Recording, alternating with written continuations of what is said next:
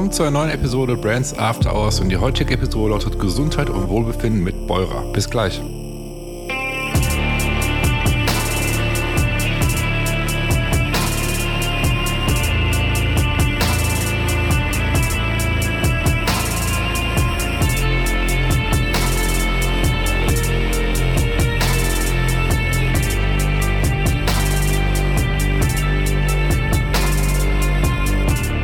Schön, dass ihr mit dabei seid zu einer neuen Episode Brands After Hours und wie gerade schon vom Intro erwähnt, lautet die heutige Episode Gesundheit und Wohlbefinden mit Beurer. Und ich habe mich dazu mit Sebastian Keber unterhalten. Sebastian ist Geschäftsführer von Beurer, haben uns sehr ausführlich über deren Marke unterhalten. Äh, Sebastian hat ja die Geschichte hinter Beurer, also wie Beurer entstanden ist, sehr, sehr spannend auf jeden Fall. Haben uns natürlich über deren Produkte unterhalten und auch über die Unterschiede von Produktverpackungen, was ich sehr, sehr interessant und spannend fand. Und ja, ihr dürft gespannt sein und ich will auch gar nicht groß weiter erzählen. Äh, ich wünsche euch viel Spaß mit der heutigen Episode. Ja, hi Sebastian, schön, dass du zu Gast bist in meinem Podcast. Ich bin wahnsinnig gespannt, was du zu erzählen hast. Und ich würde sagen, bevor wir starten, stell dir einmal kurz vor, wer du bist, ähm, ja, was du machst, damit die Zuhörer eigentlich wissen, wer du bist. Ja, gerne. Ähm, ich bin Sebastian Kebbe. Ich bin 46 Jahre alt. Ich bin Geschäftsführer bei Beurer, zuständig für den Bereich Marketing-Vertrieb. Mhm. Marketing-Vertrieb würde ich sagen, ist auch das Thema meines beruflichen Lebens äh, von Anfang an. Ich bin Papa von einer siebenjährigen Tochter. Mhm. Ich treibe gerne Sport, am liebsten draußen mit bisschen Action. Mhm. Und ich liebe Musik und Reisen. Das heißt Action, Sport?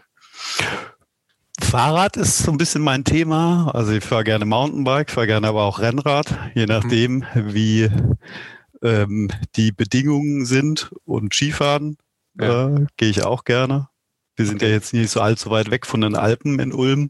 Ja. Das ist ganz praktisch. Ähm, und ansonsten, aber ich bin einfach gerne draußen und mache gerne Sport. Ist einfach auch eine gute Ablenkung oder auch für mich quasi die Möglichkeit zu entspannen. Du, ich verstehe dich halt voll, voll und ganz, weil bei mir ist es nicht anders. Ich fahre ich fahr Mountainbike ganz viel nach Feierabend. Ah. Äh, durch die Wälder und am See entlang. Ich verstehe das zu gut und man kann einfach, also ich kann da super abschalten und wirklich mal Energie tanken, weil deswegen verstehe ich dich dazu gut.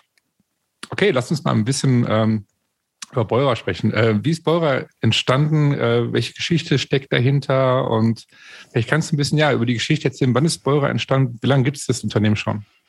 Wir haben wirklich eine ganz lange Geschichte gegründet. Wir haben vor zwei Jahren, vor na, knapp drei Jahren, äh, unser 100-jährigen Geburtstag ja. gefeiert. Also uns gibt's schon ganz lange. Wir mhm. sind ähm, ein 100-jähriges Startup quasi. Ähm, Startup. genau. Äh, gegründet 1919 mhm. von der Familie, der auch heute ähm, nach wie vor, die heute noch die, die Firma besitzt. Mhm. Käthe und Eugen Beurer, die haben nach dem Ersten Weltkrieg war ja alles doch sehr schwierig, wirtschaftlich sehr schwierig. Und mhm. äh, da hatten die sich überlegt, was sie machen können. Und ähm, sind dann auf die Idee gekommen, ähm, Heizkissen zu produzieren, weil Käthe gut nähen konnte und ihr Mann ein Ingenieur war und ähm, man jemanden kennengelernt hat, der in Amerika ähm, Heizkissen gelernt hat zu produzieren. Mhm. Und dann hat man das angefangen mit zwei Nähmaschinen, wirklich im Schlafzimmer, ähm, mhm. ähm, diese Heizkissen zu nähen. Es war ja auch sehr kalt wohl und äh, Zentralheizung war nicht in jedem Haus da. Deswegen hat man eher sehr lokal geheizt und damit hat man angefangen und das war dann ganz, ganz viele Jahre ähm, auch das Hauptthema, Heizkissen, Heizdecken mhm. zu produzieren kamen ja ein paar Krisen dann dazwischen. Ja. Ähm, durch einen weiteren Krieg und auch wirtschaftliche Krisen. Ja. Aber man hat sie alle überwunden. Mhm. Und, ähm, und die hießen, wie gesagt, Käthe und Eugen Beurer und deswegen heißen wir bis heute Beurer. Okay, also ein Familienname und es war jetzt nicht so das damalige klassische Startup, was in der Garage begonnen hat, sondern im Schlafzimmer. Genau. Und okay. aber tatsächlich eben von einer Frau auch gegründet. Also sie war mhm. wohl die wesentliche Treiberin mhm. ähm, dieses, dieser Selbstständigkeit oder dieses Geschäft aufzubauen. Von daher eine tolle Geschichte, ähm, so direkt ja. nach dem Ersten Weltkrieg. Ja. Total. Auch meines Wissens nach war es ja damals auch jetzt nicht so üblich, dass Frauen, sag ich mal, so ein Unternehmen gründen, ne? Ja, wohl. Also wir waren natürlich nicht in der Zeit, ähm, aber absolut. Und sie war auch immer eine Treiberin mhm. Ähm, und haben wirklich damals tolle Produkte entwickelt, haben auch schon ein Logo entwickelt damals. Mhm. Und äh, damals hieß es Beurer irgendwie Heizkissen mit dem Katzenkopf. Man hatte so einen Katzenkopf quasi als Logo entwickelt. Mhm. Das mhm. schon, glaube ich, in den 20er, 30er Jahren. Ja, tolle Geschichte auf jeden Fall, die wir da haben. Was, ähm, du hast gerade Stichpunkt Heizkissen. Welche Produkte, welche, wie schauen eure Produkte heute aus? Wie hat sich Beurer in der Zeit entwickelt? Und wie, ist, wie, wie groß ist euer Produktprüfer? Ich habe gesehen, ihr habt irgendwie fünf Kategorien, die ihr inzwischen anbietet, wenn ich das richtig gesehen habe. Ähm, genau. Vielleicht kannst du da ein bisschen drauf eingehen. Ja, genau. Also wir haben im gesamten Portfolio, ich weiß es gar nicht ganz genau, wie viele, aber so circa 500 Produkte mhm. aus, so wie du gesagt hast, fünf verschiedenen Kategorien, die wir gebildet haben. Mhm. Die Kategorie ist einmal ähm, Medical, Wellbeing, Beauty, Active und Babycare. Mhm. Ähm, das sind immer alles Produkte, die sich irgendwie um den Menschen tummeln.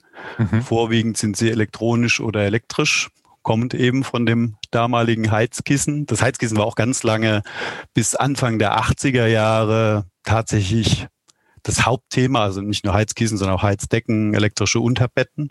Mhm. Und dann aber ganz schon in den 80er Jahren hat der Vater von meinem Kollegen, der jetzt ähm, heute ähm, neben äh, mit mir zusammen da auch ähm, Geschäftsführer ist für den Bereich Technik, der hat Anfang der 80er Jahre dieses Thema Gesundheit schon früh entdeckt und dann angefangen, Blutdruckmessgeräte und diverse andere Massageprodukte, die er dachte, das passt einfach zu dem Thema Wohlbefinden, Gesundheit ganz allgemein dazu und hat diese Produktgruppen dann für Beurer hinzuentwickelt. Das war so ein bisschen, würde ich sagen, der Startschuss. Mhm.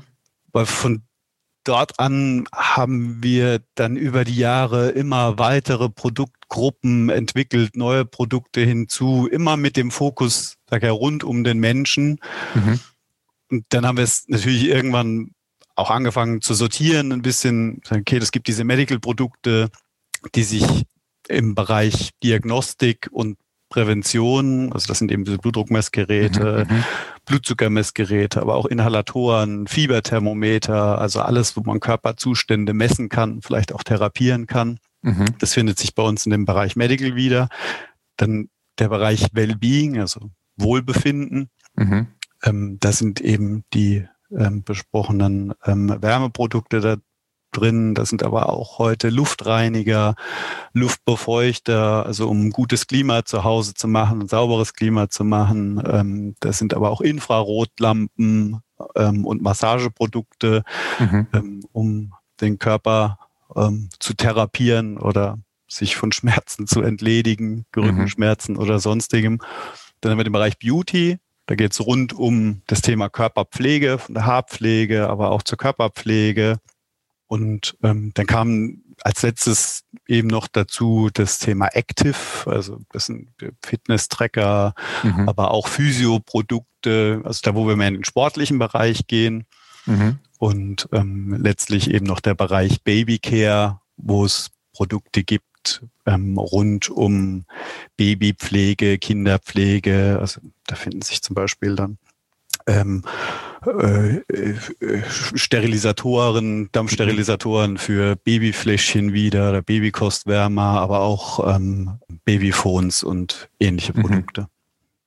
Es ist ja schon wirklich eine breite Produktpalette, die ihr inzwischen seitdem ja aufgebaut habt, muss man ganz ehrlich auch sagen. Ne? Ähm, was mich jetzt mal interessieren würde, ist, wie kommt ihr, wie entwickelt ihr diese Produkte? Also ich meine es halt, also ihr habt jetzt ähm, Sprecht ihr mit, mit eurer Zielgruppe, macht ihr Zielgruppenumfragen, wie geht ihr da vor? Also dass ihr auf, dass ihr quasi neue Ideen entwickelt, welche Produkte ihr entwickelt und äh, anbietet? Wie geht ihr da vor?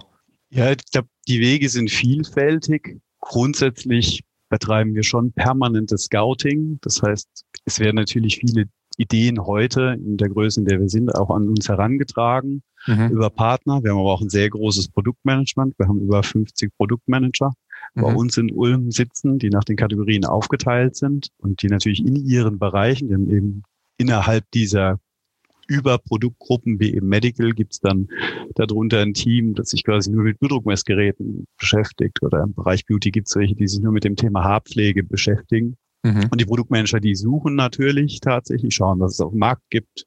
Wie gesagt, werden Dinge an uns herangetragen.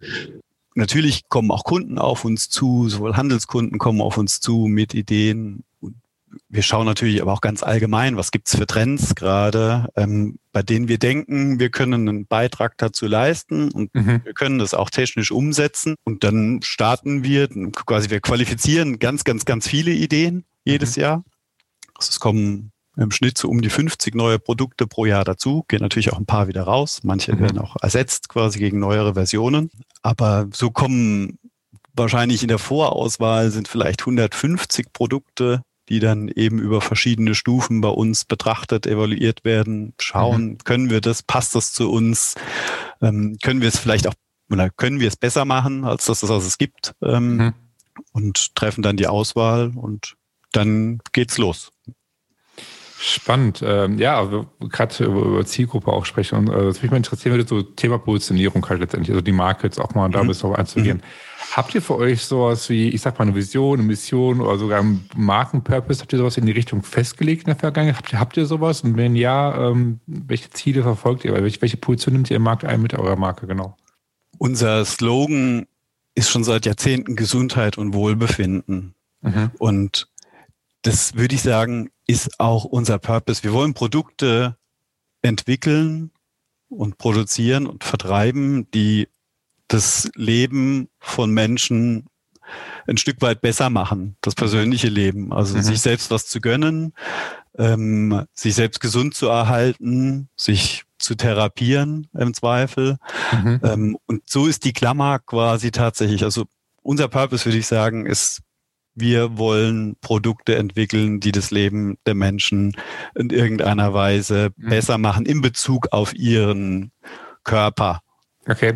Kannst du das irgendwo gewissermaßen auch beobachten? dass ich, ich sage jetzt mal, ich nenne es, ich nenne es mal einfach Trend, äh, dass sich so ein Trend gerade entwickelt, so ein Generationswechsel, dass die ähm, ich sag mal, Konsumenten, nenne es jetzt mal, äh, mehr Bewusstsein für ein gesunderes Leben haben, als wie es vielleicht vor ein paar Jahren waren? Oder war es schon immer die, die Notwendigkeit und die Wichtigkeit da. Welche, welche Erfahrung hast du da gemacht?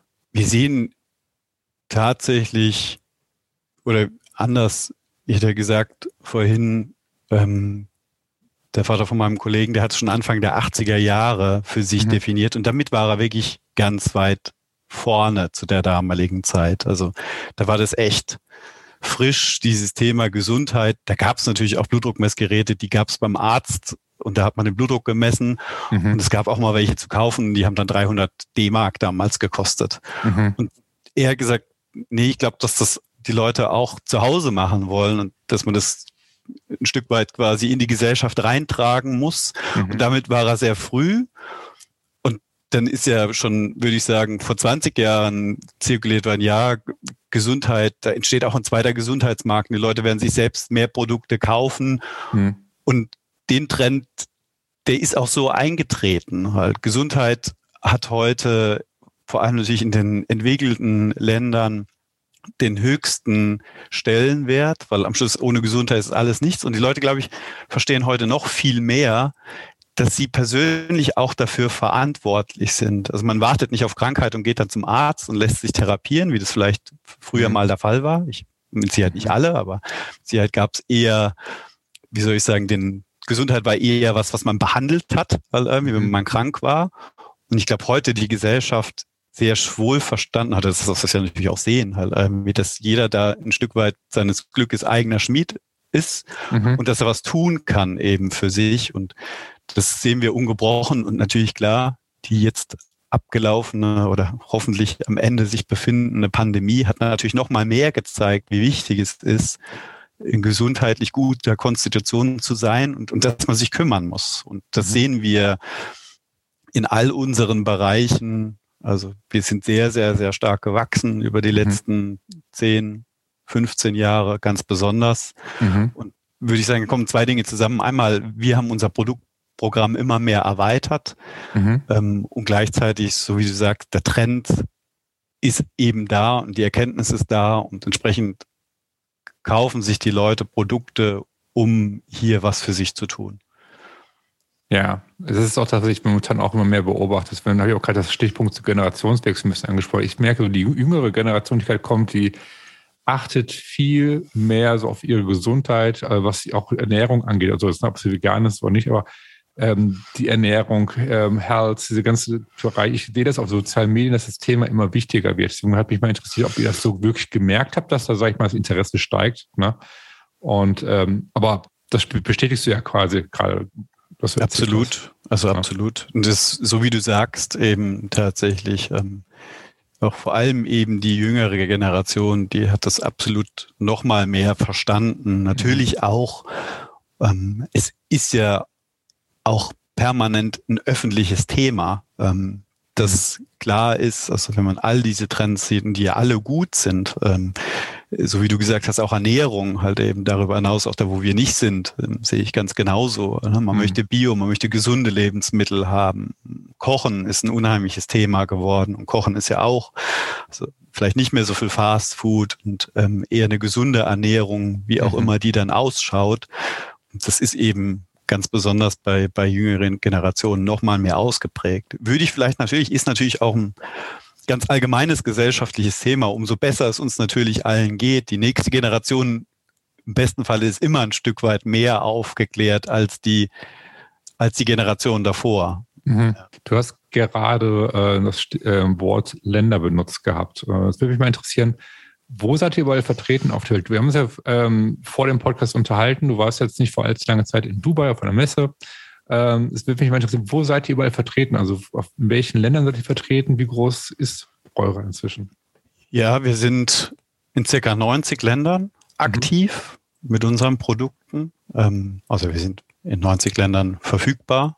Mhm. Ähm, wir haben in Europa in den größeren europäischen Ländern auch eigene Tochtergesellschaften, mhm. die den Vertrieb und Marketing ähm, dort organisieren. Auch in ähm, Nordamerika haben wir eine eigene Tochtergesellschaft. Gesellschaft. Mhm. In China haben wir eine äh, eigene Tochtergesellschaft. Ähm, und in Indien haben wir jetzt vor zwei Jahren ähm, auch eine eigene Tochtergesellschaft gegründet und vertreiben eben weltweit unsere Produkte. Mit Sicherheit ist immer heute noch einfach aufgrund unserer Historie ähm, Europa der dominierende Markt, aber das ist eben unser Ziel, auch ähm, uns international noch breiter aufzustellen mit, mit gutem Erfolg. Ich finde das total beeindruckend. Äh, vor allem die Frage, die sich, die sich mich, äh, mir gerade stellt, ist, ähm, denke, das, da kannst du wahrscheinlich gut was zu sagen. Ähm, Gerade so, wenn du global, wenn du weltweit äh, deine, deine, deine Marke dich positionierst, dann sag mal, ähm, verfügbar bist für, für eine große Zielgruppe, für, für verschiedene Kulturen. Ähm, welche Erfahrung hast du gemacht? Wie, wie schwierig ist es, eine Marke global zu positionieren oder zu entwickeln, wo verschiedene Kulturen sind? Also hast du gewisse Herausforderungen? Hast du, also hast, hast du die Erfahrung gemacht, dass es da Herausforderungen gibt?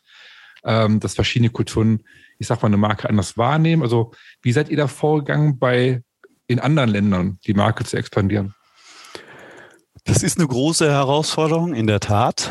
Ähm, ich würde sagen, das ist einer der, der Vorteile, wenn man aus, aus Deutschland kommt, als deutsches Unternehmen, dass natürlich mhm. Deutschland weltweit mit seinen Produkten schon mal, einen, wie soll ich sagen, einen sehr positiven Rückenwind ähm, tatsächlich hat. Weil natürlich ist, ist das immer noch so heute, dass du wirklich sagen, deutsche den, Qualität?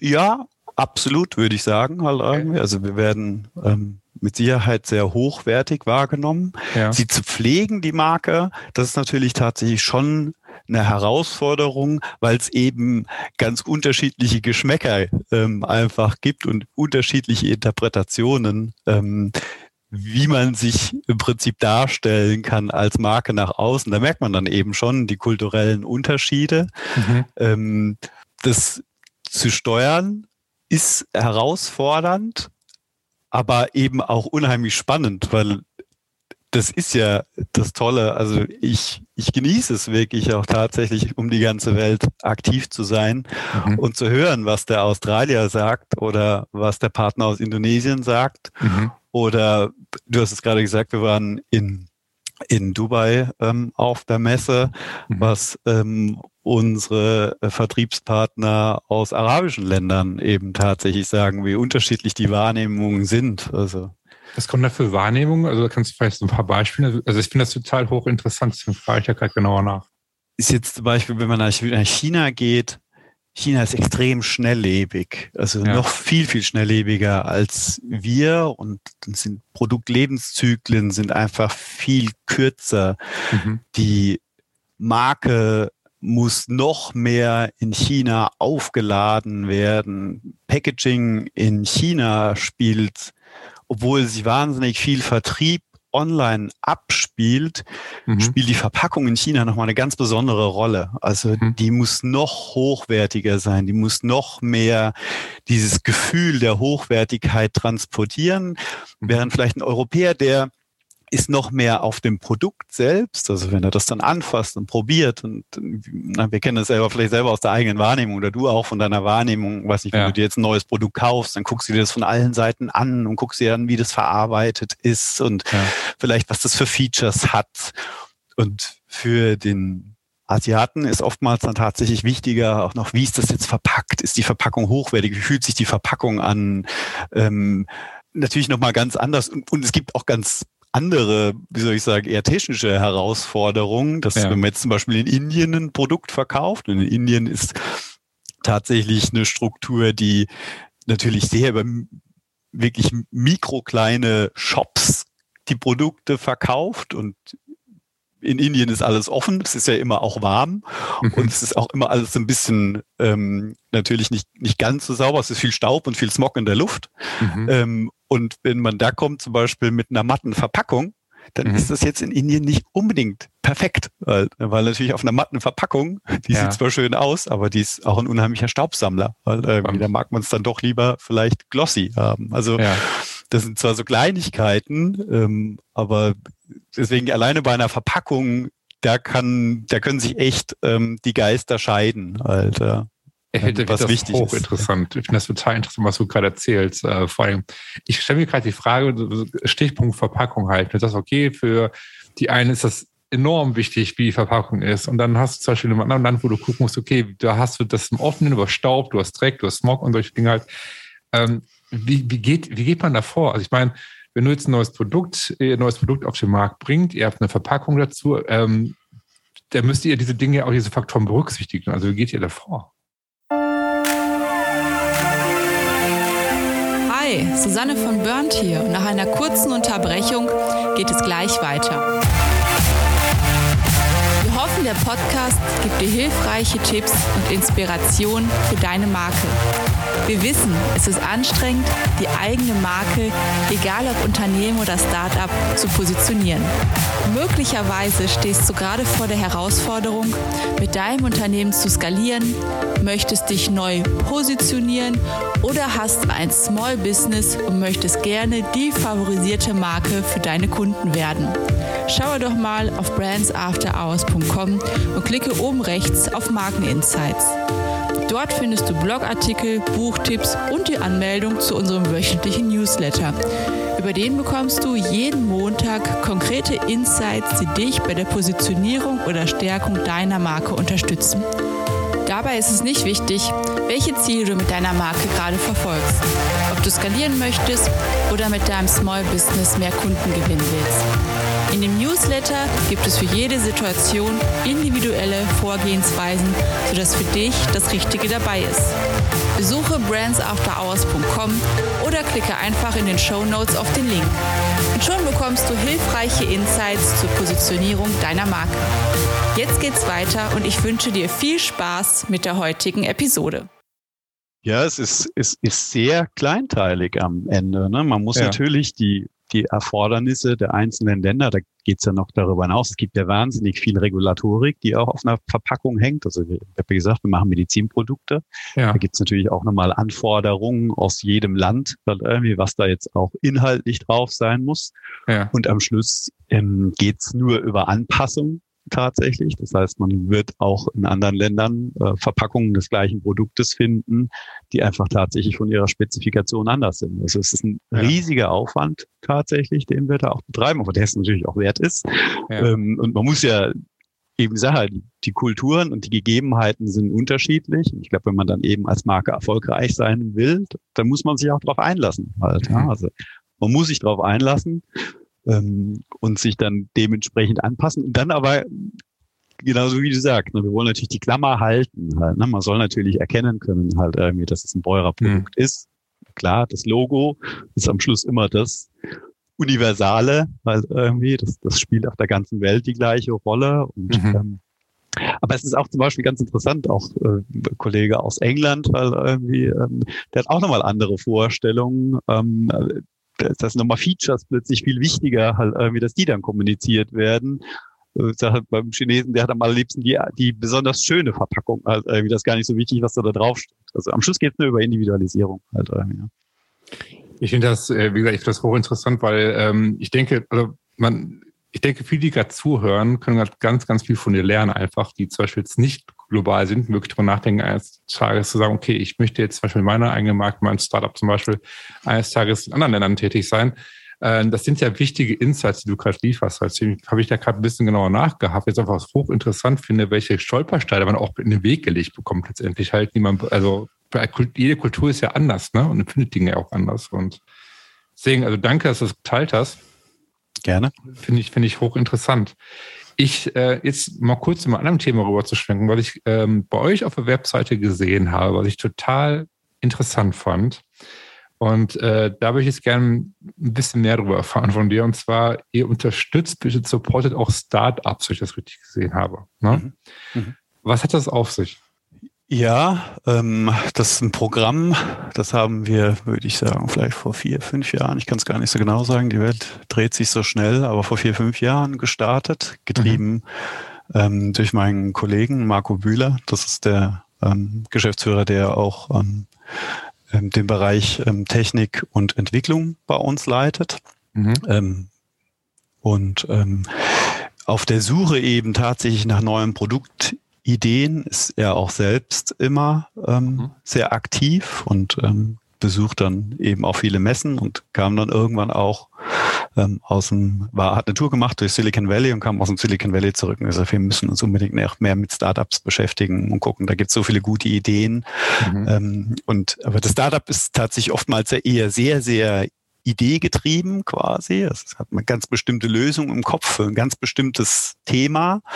Mhm. Und ähm, sucht eher die, die, die Lösung tatsächlich für das Produkt. Und wir sind natürlich aber auch einfach Produktionsprofis. Wie kann man dann eben so eine Idee tatsächlich in Masse fertigen, in guter Qualität? Welche Prozesse muss man eben alle durchführen, am Schluss wirklich ein gutes Produkt zu haben, was auch noch mal zu einem Preis angeboten werden kann, der zu dem Bedürfnis passt, das derjenige dann da decken möchte.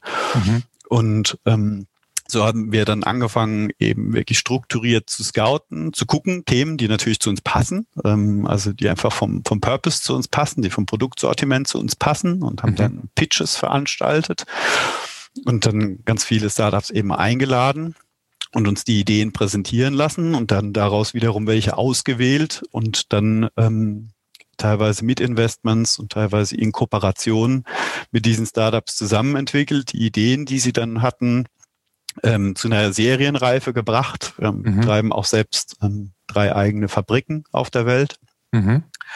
ähm, wo wir dann die entsprechenden Produkte dann auch produzieren können und ähm, können natürlich auch im Bereich Marketing, Vertrieb ähm, wir sind eben, wie ich gesagt habe, in vielen Ländern distribuiert. Wir sind aber auch in sehr, sehr vielen äh, Handelskanälen distribuiert und kennen da auch natürlich äh, sagen wir mal, die Mechaniken, ähm, mit denen man äh, umgehen muss und helfen dann in Kooperation die Produkte auch zu vermarkten. Ja.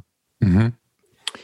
Spannend, sehr, sehr spannend. Ähm, da möchte ich gerne von Startups mal nochmal zur Marke rübergehen und zwar Stichpunkt Positionierung und Marke jetzt. Äh, was denkst du gerade bei Startups, zum Beispiel ähm, äh, Startups allgemein, aber so generell, sagen wir mal generell auf Marken äh, jetzt gesprochen. Welche Aufgaben aus deiner Sicht haben heute Marken? Welche Verantwortung müssen Marken heute aus deiner Sicht übernehmen? Ich glaube, aus Sicht der Endverbraucher oder, oder meine Interpretation von Marke, Marke, Marke ist eine Orientierung für einen Endverbraucher. Sie hat ein Wertversprechen mhm. und sie soll Orientierung geben und ich muss meiner Marke ein Wertversprechen geben und ich muss ja Werte geben oder ich habe Werte weil mhm. eben tatsächlich. Und die müssen sich in der Marke ausdrücken und damit muss sich der Endverbraucher natürlich auch identifizieren können. Und dann aber auch ganz wichtig, wenn ich diese Werte habe und wenn ich die verspreche, dann muss ich die halt auch halten. Halt. Mhm. Also deswegen ist es nicht ein Logo zu kreieren und ähm, zu sagen, das sind jetzt meine Werte und das steht jetzt für irgendwas, sondern ich muss es natürlich hinterher auch liefern. Allen voran natürlich tatsächlich die Produktqualität, das mhm. Produkt, was ich da verkaufe, das muss das natürlich halten. Und das muss es natürlich, wenn man ein großes Sortiment hat wie wir, das muss es eben tatsächlich auch über alle Produkte halten. Also wenn mhm. ich eben ein Beurer-Produkt habe, muss ich mich darauf verlassen können. Unser Versprechen ist, du bekommst ein Produkt in einer tollen Qualität ähm, und wir versprechen dir bestimmte ähm, Lösungen, die dieses Produkt bringt. Und das muss es natürlich am Schluss auch halten. Das muss es mhm. in Usability halten, das muss es in Qualität halten. Mhm. Ähm, und ich sage eben die Werte, die du vertrittst, ähm, glaube, das ist ja, wo vielleicht auch mal die eine oder andere Marke drüber dann stolpert. Ähm, mhm. Einfach ähm, das, was ich verspreche, wie gesagt, das, das muss ich eben heute halten, weil mhm. es heute noch mal mehr einfach überprüfbar ist, ob das dann auch so ist. Ja. Also der Endverbraucher hat halt eine riesige Voice ähm, mhm. tatsächlich. Er kann überall Reviews hinterlassen, er kann seine Kommentare hinterlassen. Also man ist ja heute noch mal in einem ganz anderen Dialog und auch durchschaubar als Marke. Und deswegen kann ich dann immer nur jedem empfehlen, dann auch tatsächlich, wenn du was versprichst, dann versprichst nur, wenn du es auch halten kannst. Mhm. Ja, zumindest auch jetzt äh, auch Thema Mitarbeiter, das ist immer das gleiche Kultur, Mitarbeiter. Ne? Ähm, da, da kommt schon die nächste Frage wieder auch von mir im Kopf. Und zwar, ähm, ihr seid ja wirklich groß, ne? ihr seid in mehreren Ländern vertreten. Ähm, und du sagtest ja gerade Werte, äh, die man vertretet. Ähm, wie macht ihr das intern? Also wie, wie, wie kannst du, sag ich mal, garantieren bei so einer Größe, dass, sag ich mal, global ähm, die Markenwerte, die Marke intern, also von den Mitarbeitern, wirklich verstanden und gelebt wird? Also wie geht ihr da vor? Gut, wir haben uns natürlich Unternehmensleitlinien gegeben, mhm. ähm, die auch jeder Mitarbeiter ähm, ausgehändigt bekommt und ähm, auch für die Führungskräfte insbesondere, weil wir können ja nicht auch jetzt quasi seitens Geschäftsführung jeden einzelnen ähm, Mitarbeiter direkt das vermitteln, aber mhm. wir wissen natürlich auch unsere Führungskräfte daran, halt irgendwie, dass unsere Werte vertreten werden. Mhm. Ähm, und da fängt für mich ist der wichtigste Wert das am Schluss eben Wertschätzung, halt, ne? dass man eben mhm. die andere wertschätzt. Und ich glaube, wenn man wertschätzend ähm, ist und wertschätzend arbeitet, dann ergibt sich sehr viel daraus automatisch. Ähm, mhm. Ich sage auch immer, wenn jemand nicht zu einem System passt, ähm, tatsächlich, dann wird ein das System quasi ausspucken am Schluss mhm. dann irgendwie. Ja? Also deswegen, wenn der Gro so arbeitet und der Gro die Werte eben auch verstanden hat und auch lebt halt irgendwie, dann reguliert sich das große System dann dadurch auch in sich selbst. Mhm. Ja. Okay. Aber es ist eine große Herausforderung, das ist keine Frage. Umso mehr Mitarbeiter man hat und umso mhm. größer man wird, ähm, umso schwieriger wird es natürlich tatsächlich, ähm, das zu halten. Aber es gelingt uns sehr gut. Also wir haben ein tolles Team, wir haben tolle Mitarbeiter, sieht man ja auch an der Menge an Produkten. Mhm. Wir haben viele, viele junge Leute, weil wir eben über die letzten Jahre so gewachsen sind. Das macht auch richtig Spaß. Mhm. Ähm, wir sind auch zunehmend dabei äh, zu internationalisieren. Das heißt, dass wir auch Mitarbeiter unter den Ländern mhm. quasi wechseln von einem ins nächste. Mhm. Und das macht es auch unheimlich spannend. Ja, also. ja total spannend. Ähm, da wird mir jetzt so, bevor wir gleich zum Ende kommen, äh, die Frage, die mich immer interessiert, die ich eigentlich immer stelle hier im Podcast, ist, ähm, was sind eure Ziele für die Zukunft? Welche Ziele habt ihr? die ihr erreichen möchtet? Ja, also natürlich, klar, ich habe ja gesagt, wir wollen natürlich weiter ähm, wachsen, international wachsen. Ähm, mhm. Das ist immer so ein ökonomisches Ziel, aber ich meine, ich glaube, das hat am Schluss jede Firma, ähm, mhm. dieses Ziel zu wachsen. Ähm, und am Schluss natürlich vor allem, ich denke immer, wir müssen einfach gute Produkte haben, wir müssen die richtigen Produkte, die Lösungen entwickeln. Das muss jetzt nicht quasi das Feature, Feature, Feature, sondern die Frage ist immer, was gibt es für ein Problem zu lösen und mhm. ähm, was können wir für ein Produkt daraus machen? Und ähm, da gibt es ganz riesige, sehr, sehr erfolgreiche Marken, die sich nur auf darauf fokussieren, zu sagen, wir müssen einfach nur ein gutes Produkt machen. Wenn wir ein gutes Produkt machen, halt irgendwie, dann wird es seinen Weg durch die Welt finden. Mhm. Das ist so, würde ich sagen, ähm, wie man das macht. Und aber natürlich ist ein ganz großes Thema für uns auch ähm, noch nachhaltiger zu werden. Ähm, das ist natürlich, glaube ich, ein Thema, was jetzt auch alle beschäftigt, uns uns mhm. auch beschäftigt. Wir sind in der guten Lage tatsächlich unseres Produktportfolios, dass wir Produkte haben, die eine sehr leben, lange Lebensdauer haben, also wirklich viele, viele Jahre auch halten ähm, und ähm, geben auch entsprechend lange Garantien ähm, auf unsere Produkte, weil wir davon überzeugt sind. Das ist schon mal ein guter Punkt, mhm. äh, weil natürlich vor allem der Austausch von Produkten am Schluss ähm, ähm, oder der häufige Austausch, siehe ähm, Mobiltelefone, ähm, die quasi in einem rapiden Tempo teilweise ja von manchen jährlich ähm, getauscht werden gegen das nächste, was natürlich immer irgendwie ein Problem ist. Das ist bei mhm. uns glücklicherweise nicht so. Aber trotzdem sind wir natürlich dabei zu schauen, halt, ähm, wie wir auch unsere ähm, Lieferketten weiter optimieren können, wie wir das Thema Kreislaufwirtschaft noch besser hinbekommen, wie wir ähm, CO2-Ausstoß reduzieren, welche Materialien wir einsetzen. Also das ist mit Sicherheit eines unserer großen Ziele, ähm, da noch besser zu werden für die nächsten mhm. Jahre.